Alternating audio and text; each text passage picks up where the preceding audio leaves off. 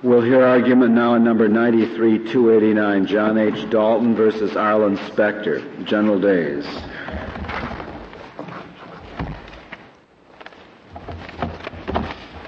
Mr. Chief Justice, and may it please the Court, on November 5, 1990, the President signed into law the Defense Base Closure Act at issue in this litigation.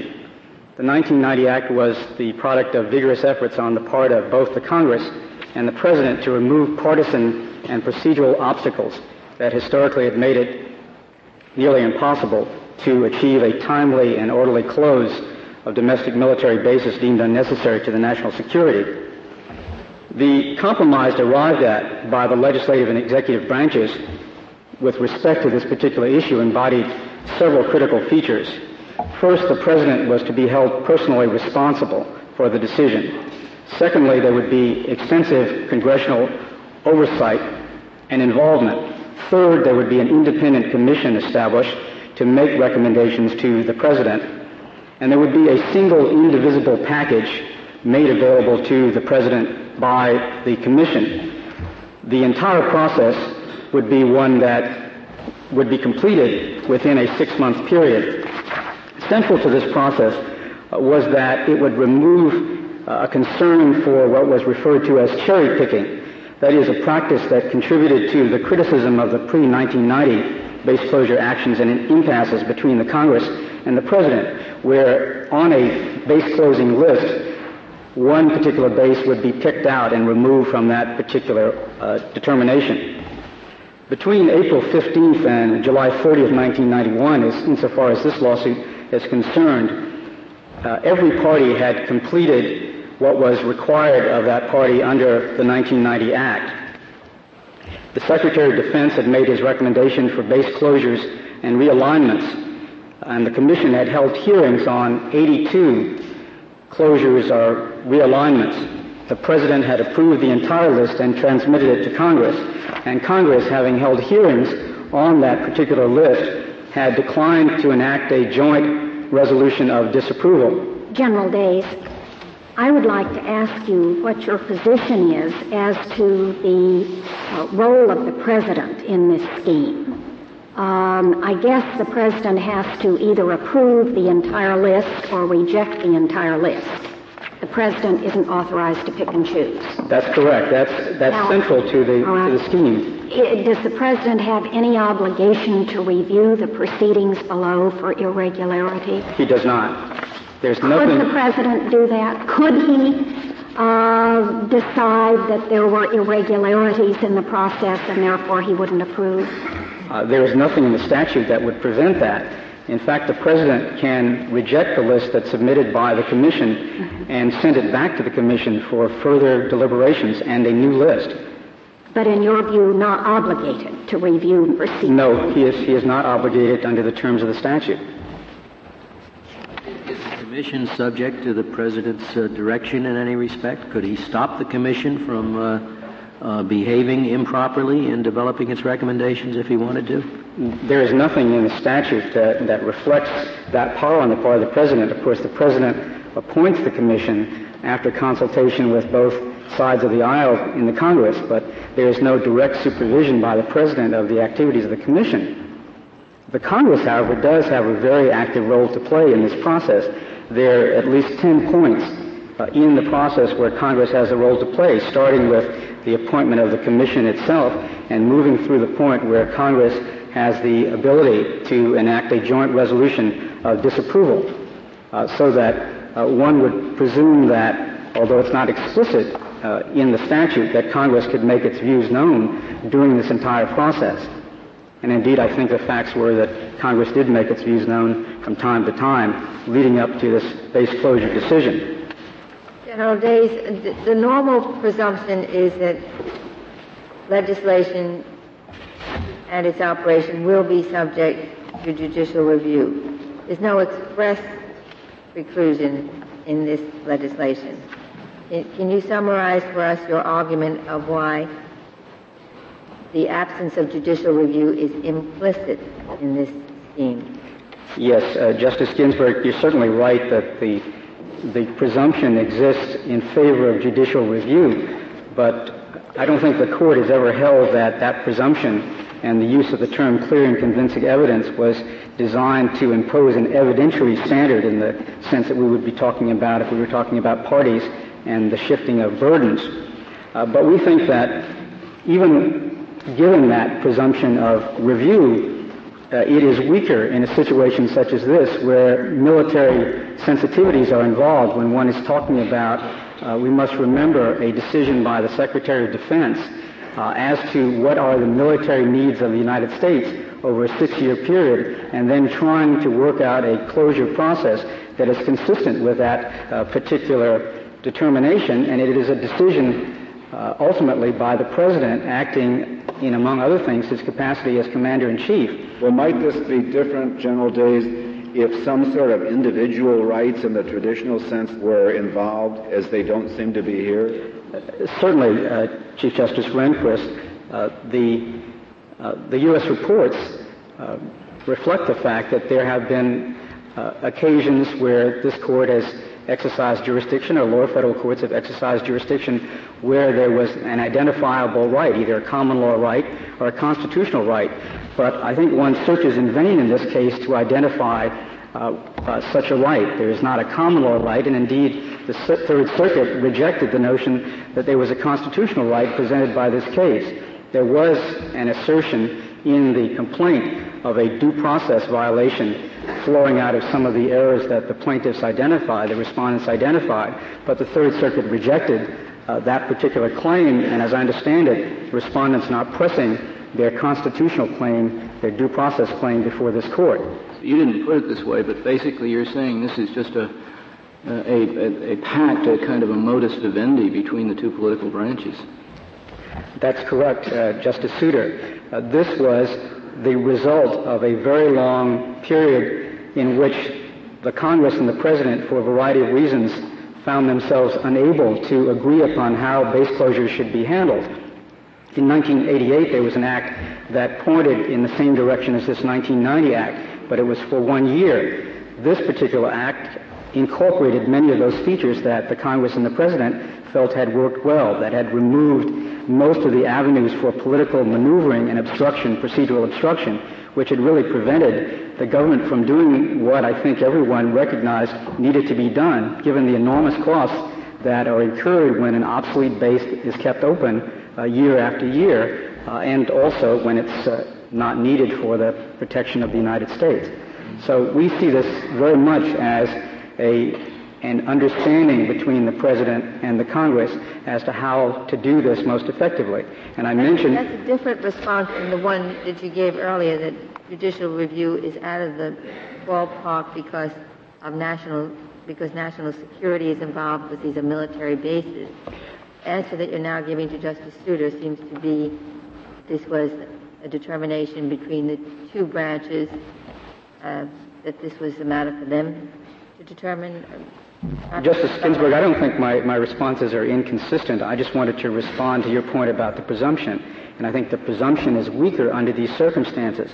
But I think the history and structure and purpose of the Act also suggests that judicial review was not viewed by the Congress or anticipated by the Congress as an appropriate way to deal with whatever problems might have arisen under you, the Act. Can you conceive of any procedural uh, irregularity so gross as to invalidate the Commission's findings?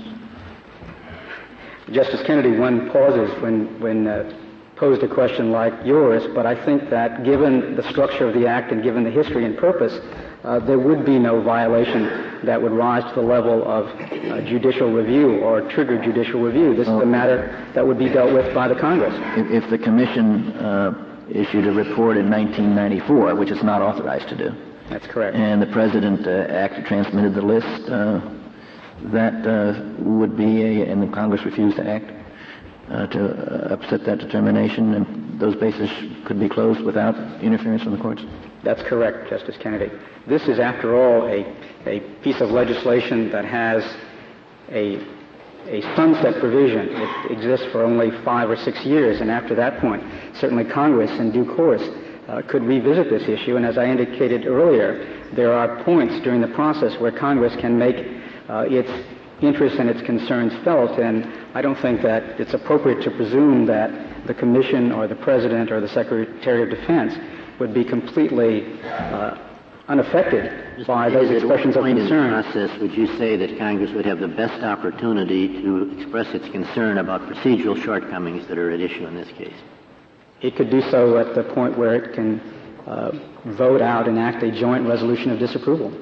That would be the point at which you'd expect them to react, if at all. That's correct. And in this case, Mr. Senator yes. Specter says they don't have time to do that. His, his argument, as I understand it, is that uh, if, if that's what you're banking on, there won't be any procedural review at all because he says Congress basically cannot act in the time that, uh, that, the, that the statute would allow it to act.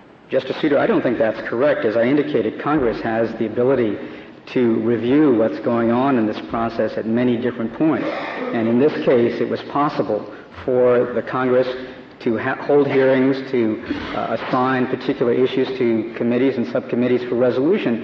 And we're not talking about something that arrives on the doorstep of the Congress completely unannounced. You could say that about any arbitrary or capricious executive action. You, you could always say, if Congress doesn't like it, Congress could have enacted a joint resolution of disapproval, which is the same as a piece of legislation. It has to pass both houses, right? And be signed by the President. Yes. So why is this any different from any, any other instance of, uh, of executive arbitrariness? Congress can, can overturn it by, by, a, by a law if it doesn't like it. I don't find that a very persuasive. Uh, it doesn't make me feel better about the arbitrariness in this case. Yes. If, if, if, if there was any. I understand that, Justice Scalia, but this is a situation that I think is, is not commonplace. It's not like a a normal statutory scheme. It's one where Congress, as I indicated, is intimately involved from the beginning to the end. The President has to consult with members of Congress before even appointing members of the Commission. Uh, the Secretary of Defense, as part of the budgetary process, has to submit the force structure plan. Well, he doesn't really have for closing. To. He's supposed to, but you, have told us uh, you can't imagine any, any, you know, any uh, defect that'd be bad enough to allow review. Well, you say he's supposed to. Let's assume he doesn't do it. Justice Scalia, I think this is a risk that Congress felt it was prepared to take, given the problems that the President had con- and Congress had encountered in the past in dealing with the whole base closure issue. Uh, this particular problem of cherry picking was one that had uh, brought the President and Congress to impasse uh, in many instances. And also there was this concern about uh, the extent to which political considerations entered into the process, that some people got better treatment or some bases got better treatment than others. General Days, in this statute, uh, where Congress may, if it disapproves, pass a joint resolution, would that joint resolution of disapproval have to be signed by the President? Yes, it would. It would have to uh, accord with the presentment clause of the, of the Constitution. Does that go for everything now? I was just wondering about the federal rules procedure. With, that get laid on the table of Congress and then they become effective. That wouldn't. Uh, Justice Ginsburg, it's our understanding, and it was the contemplation of Congress that this would go through the uh, presentment process. I think Chadha would, would dictate that. That everything, that you could no longer have any anything, you think, even the federal rules procedure.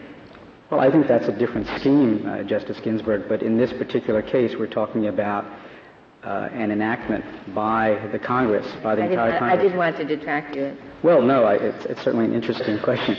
Uh, General Days, would you yes. refresh my recollection on something I just... What, what is the status of the bases right now? Has the closing all been held up on all that? No, it has not. Uh, in fact, uh, my understanding is that the closing of the Philadelphia shipyard uh, is moving along. Right now, the USS Kennedy is being uh, overhauled at the at the uh, shipyard. But in I guess uh, July of '91, when this lawsuit was filed, there were 7,000 employees at the naval yard. There are now about 5,000, and the cease mission date is August 30th or uh, September 30th, 1995. The Court of Appeals didn't stay, didn't enter any kind No, there, there is no stay in this particular case. And this, of course, points up uh, a, a difficult problem uh, with judicial review uh, in this case because all the bases either stand or fall together. Uh, the 1991 closure list included the naval shipyard. The 1993 closure process has been completed. The commission has been disbanded, and that particular list was dependent upon the Philadelphia shipyards being closed and one would presume that the 95 process would also take that into consideration. It's not merely a question of dropping or adding uh, one particular base. It's, a, it's the, uh, the, the case that all the pieces to this puzzle have to fit together, and one, when one moves well, they, they piece do, out, they do uh, for the for the activity, the actions of the executive and the legislative branches. They don't uh, for purposes of judicial review, do they? No, the point I'm making. You're not, you're not, maybe I misunderstood you. You're Yes. not arguing that unless the Philadelphia closing goes forward in this case, the closing of every other base on the list is held up too as a as No, a I- whole of judicial review. No, I'm. Uh, that that is a, a problem because if the secretary It's not your argument, is it? Well, my, my argument, Justice Souter, is that when the Secretary of Defense determines that certain bases need to be closed, the Commission makes the recommendation and the President approves, the list stands or falls in its entirety. Oh no, I understand that. Yes. I- I- uh, my, my only point was you're not arguing that if this court sustains judicial review and if the uh, an order is is entered which uh, which uh, which will terminate the closure proceedings for Philadelphia, that that's going to affect the closure of every other base that was on the same list with Philadelphia. Not necessarily, but they are interrelated. But I think that point is No, they're not subject to any challenge. I mean, nobody's brought a suit.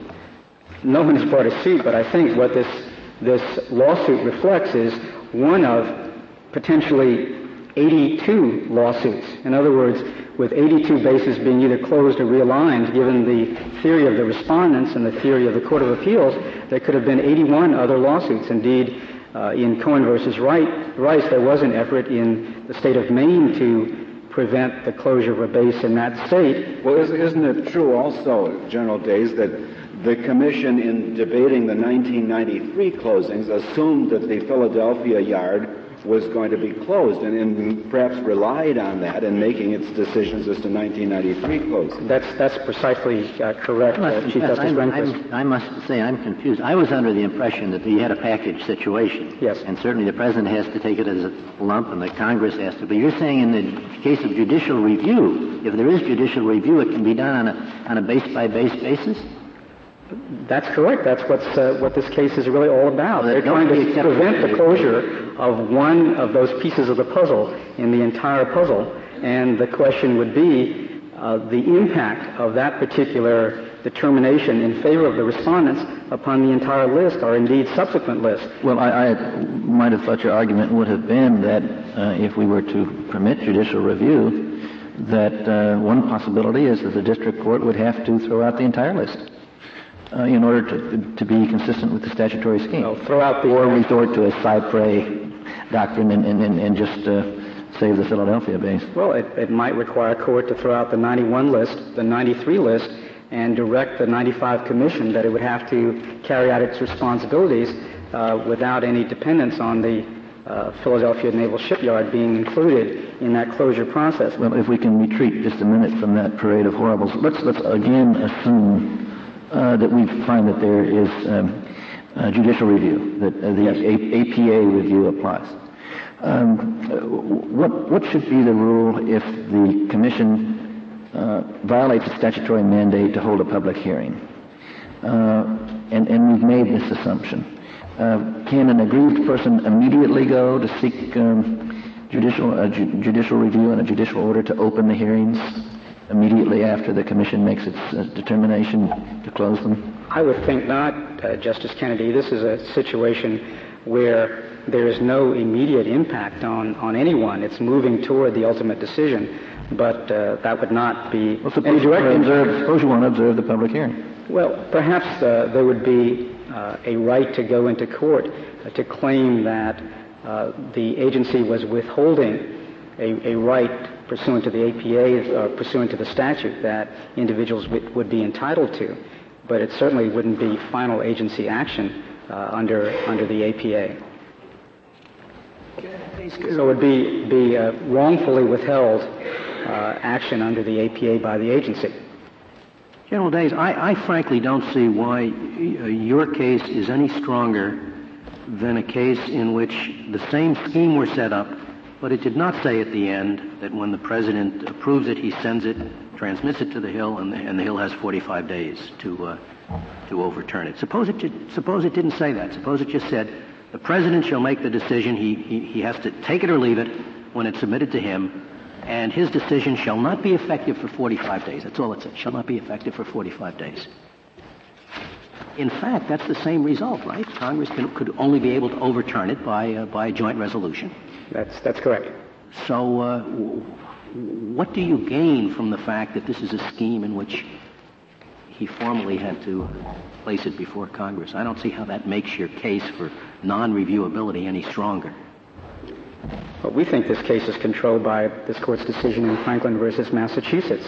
That what we have here apart from the fact that the president wasn't named as a defendant, is basically an effort to get courts to review presidential action.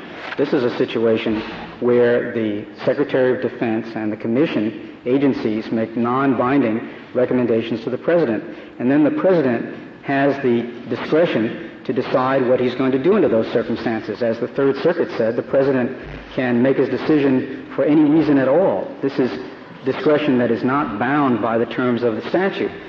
Uh, although the argument has been made by the re- respondents that this is somehow different from Franklin, uh, we've never viewed Franklin uh, as a decision about artful pleading, but rather about the respect for the integrity of the presidential process or presidential action. And so we think, given this court's decision in Franklin versus Massachusetts, this case falls very nicely into that uh, particular uh, framework.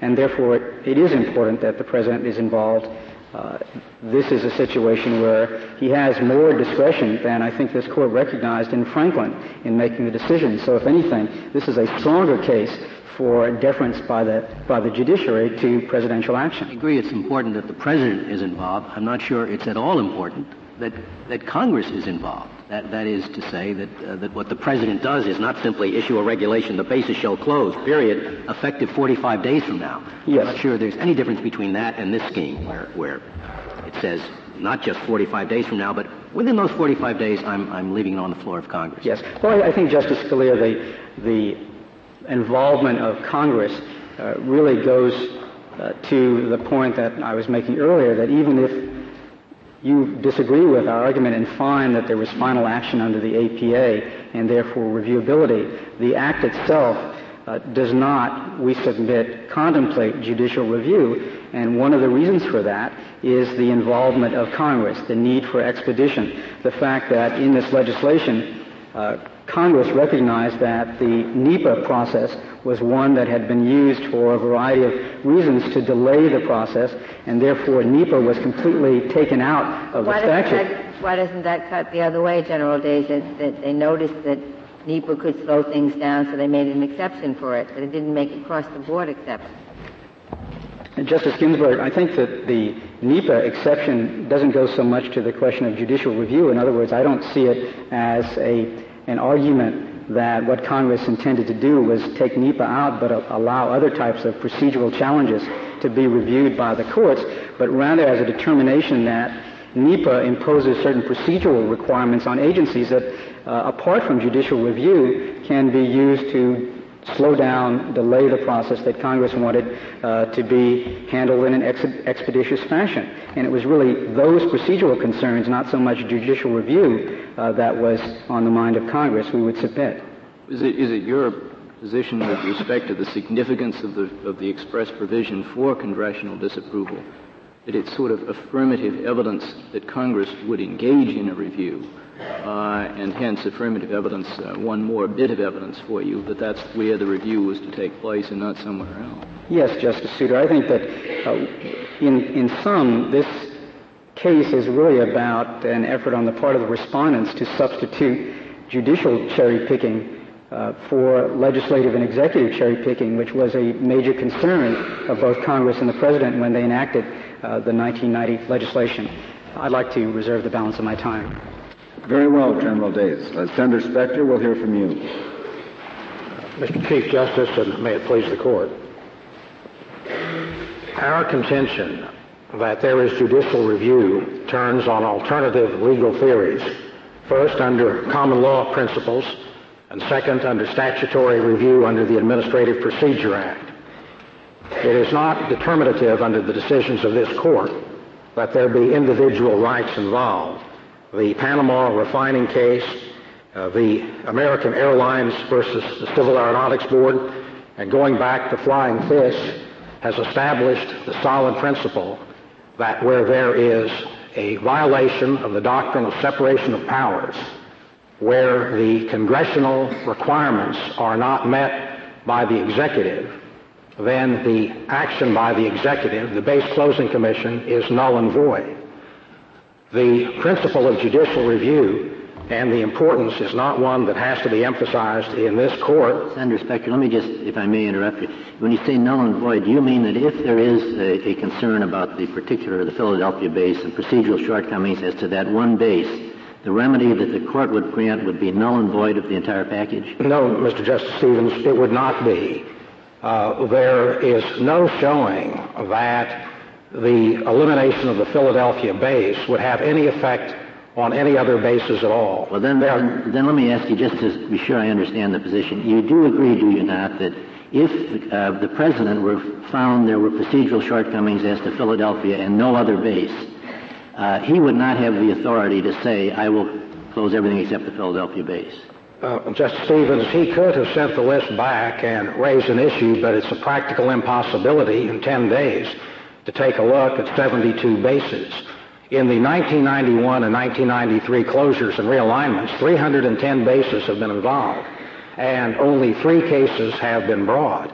But when you come to the question of remedy, I want to emphasize this point that it may be that a declaratory relief would be sufficient if the district court says that there has been a violation of the act and the failure to have a fair process. No, but the point I want to be sure I understand your position on, Senator, is that if I understand you correctly, the Congress could not say, because of the procedural violations involving Philadelphia, we will approve the entire package except Philadelphia. They, will, they might say, we, we're very unhappy about that, but we think the interest in all the closures outweighs it, and we're going to approve the package. The Congress could not say the Philadelphia base is excluded, and the Congress faced this issue directly, Justice Stevens, as set forth at page 44 of our brief, where the Congress passed a sense of the Congress resolution saying that their rejection of the resolution of disapproval did not say anything about compliance with the Act.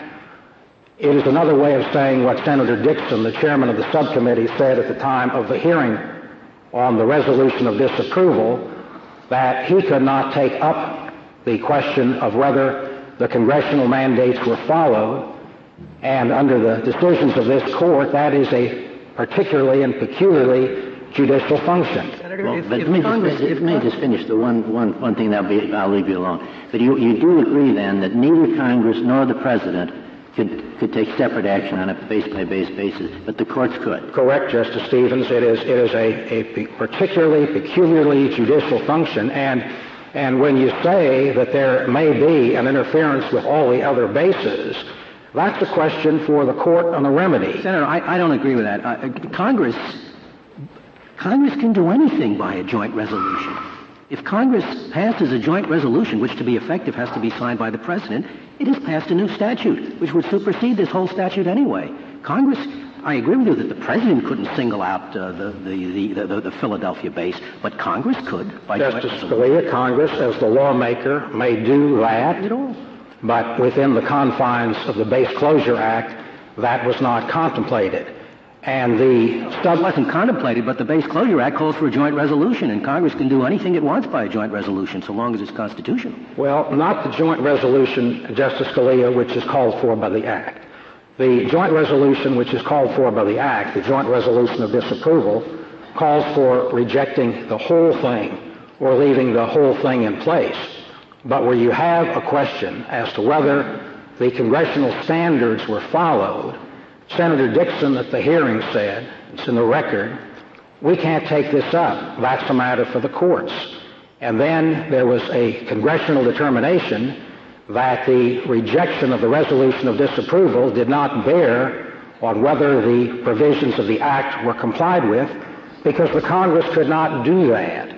It, the procedures that Congress would go through for a joint resolution under this act might be quite different and a good deal speedier than introducing a brand new piece of legislation and having it go through committee. Chief Justice Rehnquist, that's, that's precisely the point, that the resolution of disapproval contemplated under the Act said all or nothing. There could be another resolution introduced or a bill introduced to deal with the Philadelphia Navy Yard, but that's a total impracticality because Congress passed this act saying that this is the sole way that you deal with base closures. But when Congress passed the act, and this is the fundamental of the case, there were specific provisions set out. There had to be a stru- structure force plan. There had to be criteria. There had to be full disclosure to the General Accounting Office, the arm of Congress.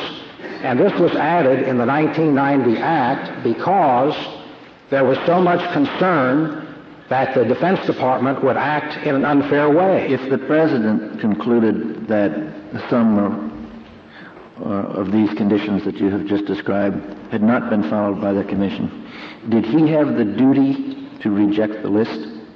Uh, no, Justice Kennedy, he did not because he's looking at the total picture, and we offered to prove at trial. So, so if you were his legal counsel and these defects had been disclosed to him during the short period of time in which he could either reject or approve the list, you would have said that he had the, uh, the, the legal right to submit the list to the Congress, to go ahead with it. I would have advised him to send the whole list back, but where there's a defect as to one base, that's up to the courts because there is a showing that this is not a garden variety matter of procedural error as asserted by the government. But, he, but would you further advise him that he did, in his discretion, uh, have the authority to transmit the list to the Congress? I would advise him that he had very little discretion. He could take it all or he could leave it all. But on this record, he ought to submit the whole list to the Congress because he's dealing with 72 bases. Not, not what he ought to, what, that he ought to submit the whole list to the that, that, that that's what he should do. That would be my advice to him because I would say to him, Mr. President, you cannot have a determination as to the failure of the Navy to supply the information to the GAO. You can't call in two admirals who sent reports that the yard should be kept open, which were fraudulently concealed uh, from the GAO and the Congress you can't call in the admiral and have him testify that he was instructed by the Navy, which is an obstruction of justice, not to testify before the commission. You're saying he acted within his discretion. I, am saying that that he acted within his uh, authority. I would disagree respectfully about discretion because I think he had uh, virtually none. But I'm saying that he is not equipped to make that kind of a determination, which is judicial. He did. Uh, did he have an obligation under the statute to review whether procedures were properly employed? Justice O'Connor, he did not have any such obligation, which is the same answer that General Days gave you. Okay, so you uh, agree with that? And the president did have two options. He could send it on with his approval to the Congress, or he could reject it and send it back to the commission. Oh, correct. He could send it back to the commission once, or he could reject it totally, or he could just let it sit, not act on it, and there would be no base closings. But when he has 72 and a total of 310 in two years, he cannot engage in the fact finding to see if these allegations are true, and for the purpose of a motion to dismiss, they are all accepted as true, and we have already had the hearing before the district court. You've been very clear, I think, on two points. You said there is to be no cherry picking by the president under this measure and no cherry picking by Congress. But there is by the courts. And my question to you is this. Suppose Congress, concerned about this picking off problem, wanted to say, and the courts too, cannot zero in on the Philadelphia base, on the Rice base, on any base. Could that, could Congress have done that? Would it have been constitutional? Or is your argument fundamentally that the courts must always be able to engage in the cherry picking business in this kind of a le- legislative setup. Justice Ginsburg, not cherry picking, but the courts must always be able to review the congressional delegation of authority to see if it is followed by the executive. That's the fundamental rule of Panama Let, refining. let, me, let me withdraw the word cherry picking because I don't want to make anything in a pejorative sense. You have been very clear that it's an all or nothing deal for the legislature as it is for the executive, but you say it's never an all or nothing deal for the courts and it is never because this legislation didn't preclude that, or even if Congress had said, and courts, you too, have no business looking at bases one by one. Suppose, suppose Congress had said that. Would that have been unconstitutional in your view? Uh, it would uh, uh, not be unconstitutional to say the courts could not make individual selections, but that is not the case. We are not engaged in cherry picking, as General Days has said, by the court. The court is asked to send the matter back to the commission. The court does not have the competency to decide whether the base should be kept open or not. The court has the unique competency to decide whether the mandates of the statute have been followed on full disclosure to the GAO and on a hearing. That is what courts do. But it would go back to the base closing commission and they may win on the merits. That is a very critical distinction here, Justice Ginsburg, and may it please the entire court. We are not asking that the yard be kept open. We are asking that we have a fair day in court. We are asking, in light of the fundamental purpose of the courts under Marbury versus Madison on judicial review that the clear precedents of this court be followed under American Airlines. Senator, may I interrupt you? It seems to me that what you're saying is that the most the court can do is to declare that with respect to this one base there was a procedural irregularity, maybe a very serious one, then send it back somehow into the executive process and say you figure out what to do. And yet the essence of the executive process was that it would proceed on a given timetable on an all take it or leave it basis. And I don't see how that relief is consistent with the scheme of the statute. Uh, uh, Justice Souter, it is consistent because the base closing commission will be sitting again in 1995. With, with an entirely different package in front of it. Uh, not really. You're saying the court can say add a new item to this year's package. No, I'm saying I'm saying the court has the authority under decisions and under the Administrative Procedure Act to say to the Commission, where you flout the direction of Congress and make the law a nullity because Congress said that you have to turn over the information to the congressional arm, the Comptroller General, the General Accounting Office, and where you have to have hearings and you don't do that, do it right. And if you well, do it, do it right, but the time for doing it right is past. And, and your remedy, in effect, as I understand it, involves a court ordering the commission to consider a different mix from the mix that the commission otherwise would derive.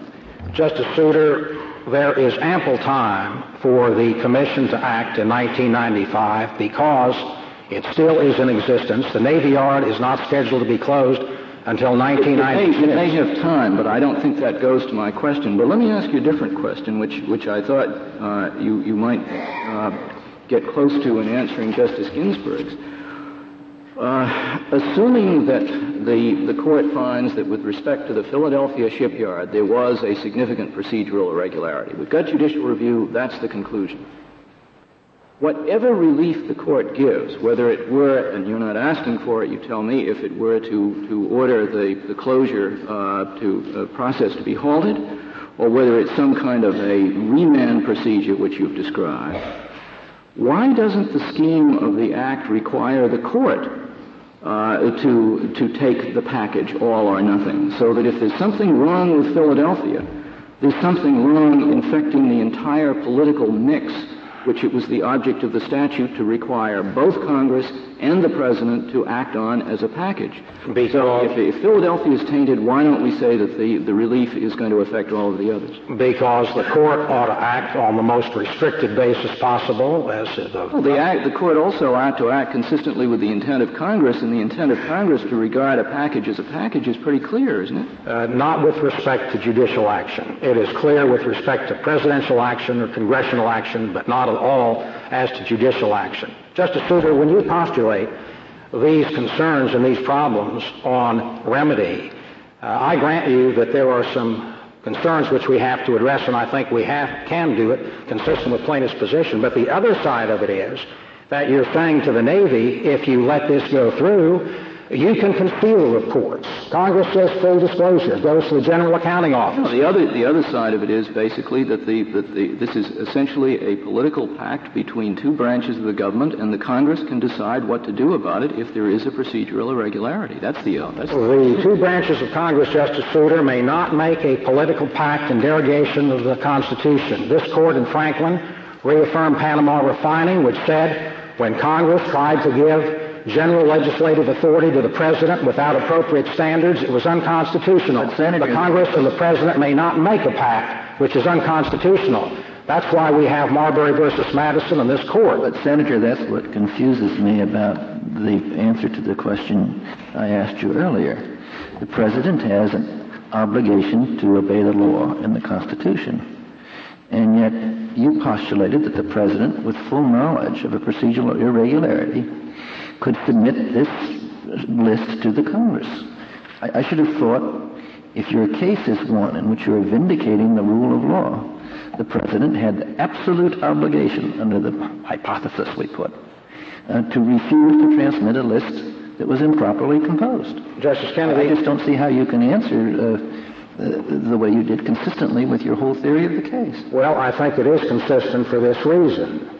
Uh, the president has a list with 72 bases, and he has an allegation that there is a failure to comply with the statute on one list.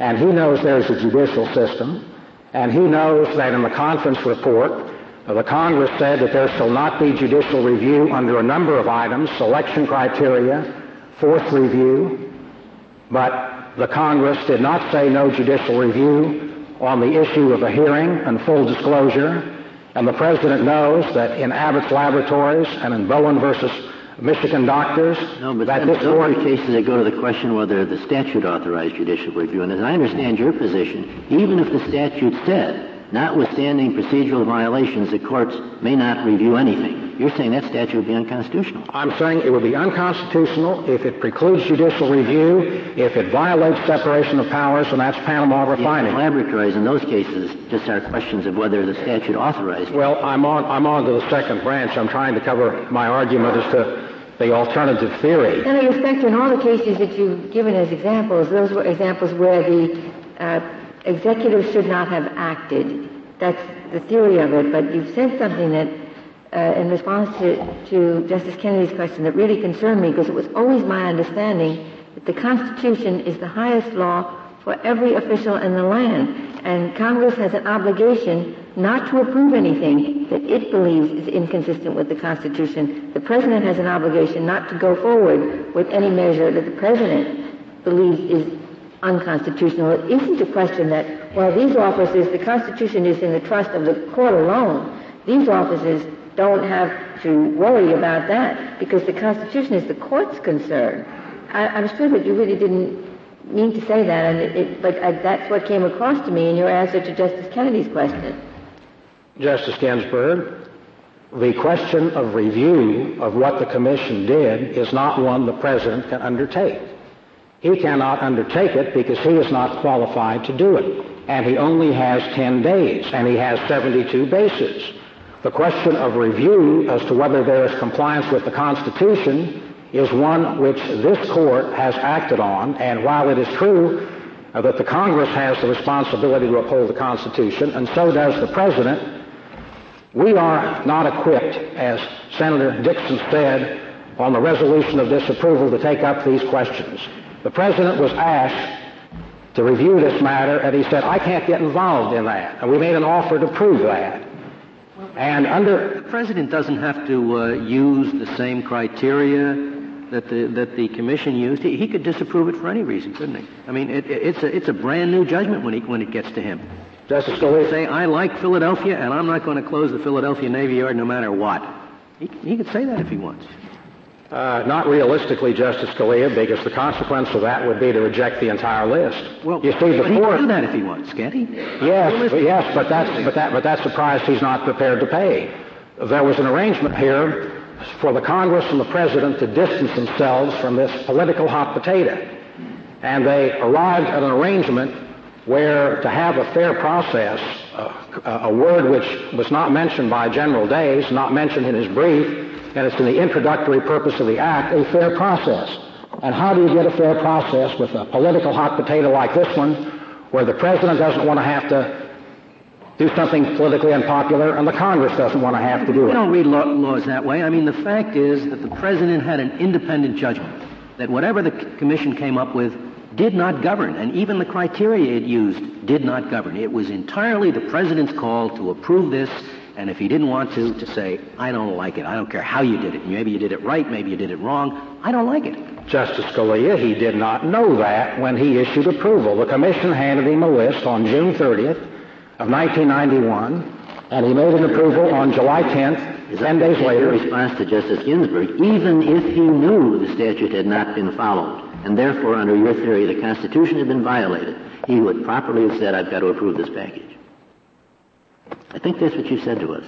Uh, I, I believe that the practical reality, and I gave you a candid answer to that question, uh, is that the President cannot reject 72 bases because someone is saying to him that the mandate hasn't been followed as to the Philadelphia Navy Yard because he's not equipped to do that. That's a judicial function. The President is not equipped to do that. You're saying even if he were equipped and he had unimpeachable evidence of a, what you consider to be a plain constitutional violation, you're saying, well, he doesn't have to follow the Constitution. That's for the courts. No, he has to follow the Constitution. But, but uh, when, when Justice Kennedy asked me the question about what the President should do, uh, there is uh, uh, a legal duty and there is a realistic process which he can follow, and he would say the same thing that Senator Dixon said, and that is to leave it to the courts.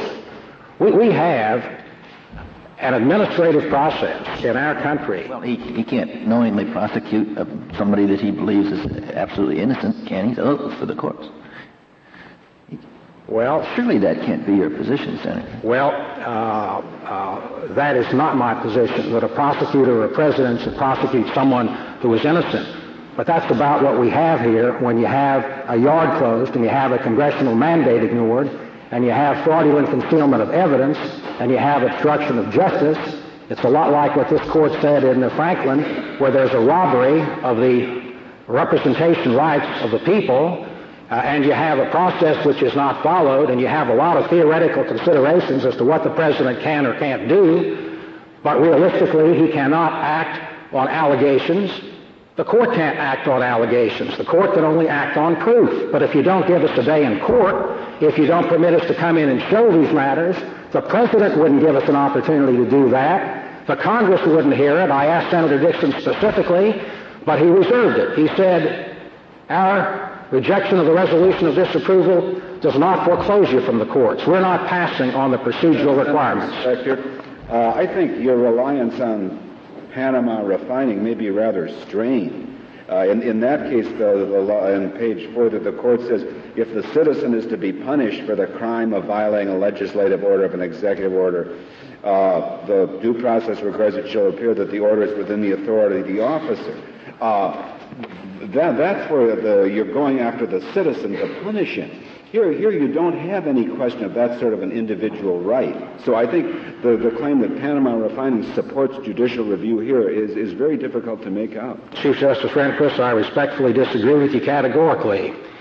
The decision in Panama Refining was on the basis of the entire statutory scheme, not just on the basis of how it affected an individual. And this court said at page 432 of 293 U.S. reports that where there is delegation which exceeds congressional authority, Congress cannot give lawmaking power to the president.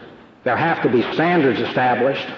And if That's on the very same page that the language I just read to you is it's in the context of the government proceeding against an individual, and the individual says the order you're charging me with violating wasn't authorized. Mr. Chief Justice, the, the case invalidates the delegation on much broader grounds. It invalidates the delegation on all of the presidential authority to impact on the transportation of petroleum products far beyond uh, that individual case. At the instance of someone who was uh, was uh, uh sought to be prosecuted for, for, for transporting the hot oil, wasn't it? Justice Scalia, that is one aspect, but it was much broader. The actions was the the statute was invalidated on much broader grounds. Sure, but but you still got to find somebody who has had a right violated. I mean, there there, there are a lot of a lot of, uh, violations of, of separation of powers, a lot of things that can be done wrong, which which we judges have, have no power to reach unless somebody has been harmed. In, Justice Scalia, the and, and I don't see where that is. The right violated and the standing to bring this suit has not been challenged by the government.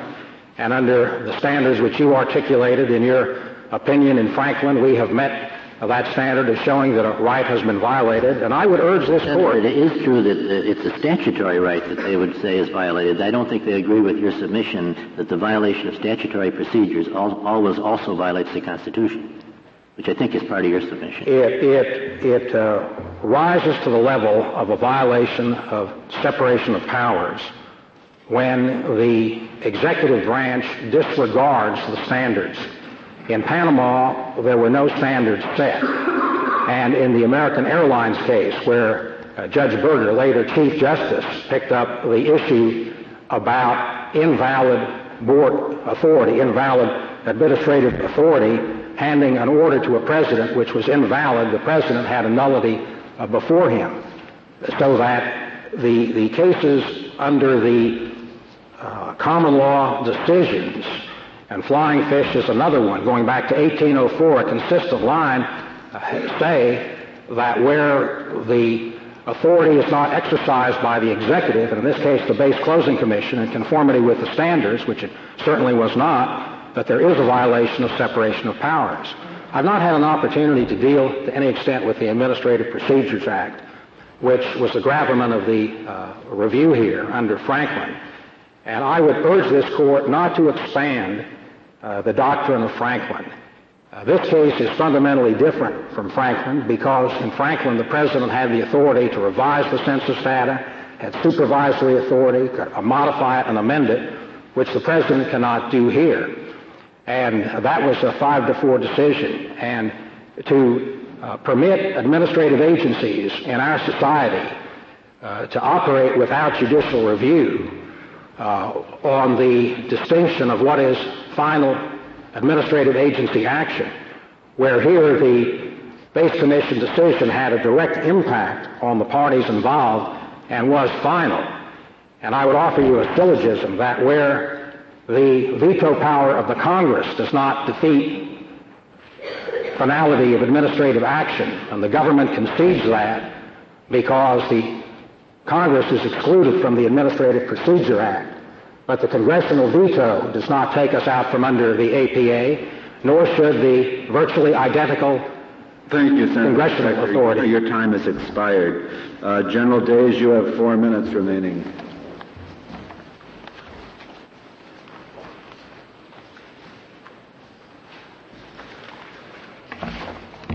Mr. Chief Justice and the Court, Senator Specter refers to a fair process, but I think it's important to emphasize that what Congress had in mind was a fair process that would result in a timely closure of bases. So it's the relationship between fairness and timeliness. And I think the fairness in the Act comes from several sources.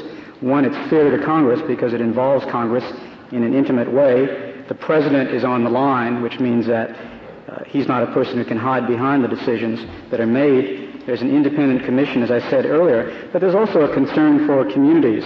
Uh, the Act itself has a provision that deals with the problems of transition uh, once decisions are made with respect to closing. Getting back to the question of whether the statute authorizes judicial review, we think the fast track procedure uh, indicates an absence of a judicial review expectations. The 45 days uh, given to Congress, the two hour debate, uh, there is an opportunity for any member of the Congress to bring to a vote the joint resolution of disapproval.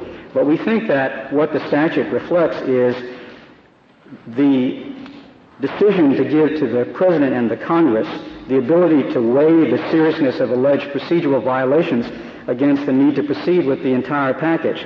Uh, uh, Mr. Specter refers to the sense of Congress resolution. I won't get into that, but we refer to it on page 17 of our reply brief, and I think that resolution uh, ultimately reflects the approval by the Congress of the recommendations made by the Base Closing Commission in this case.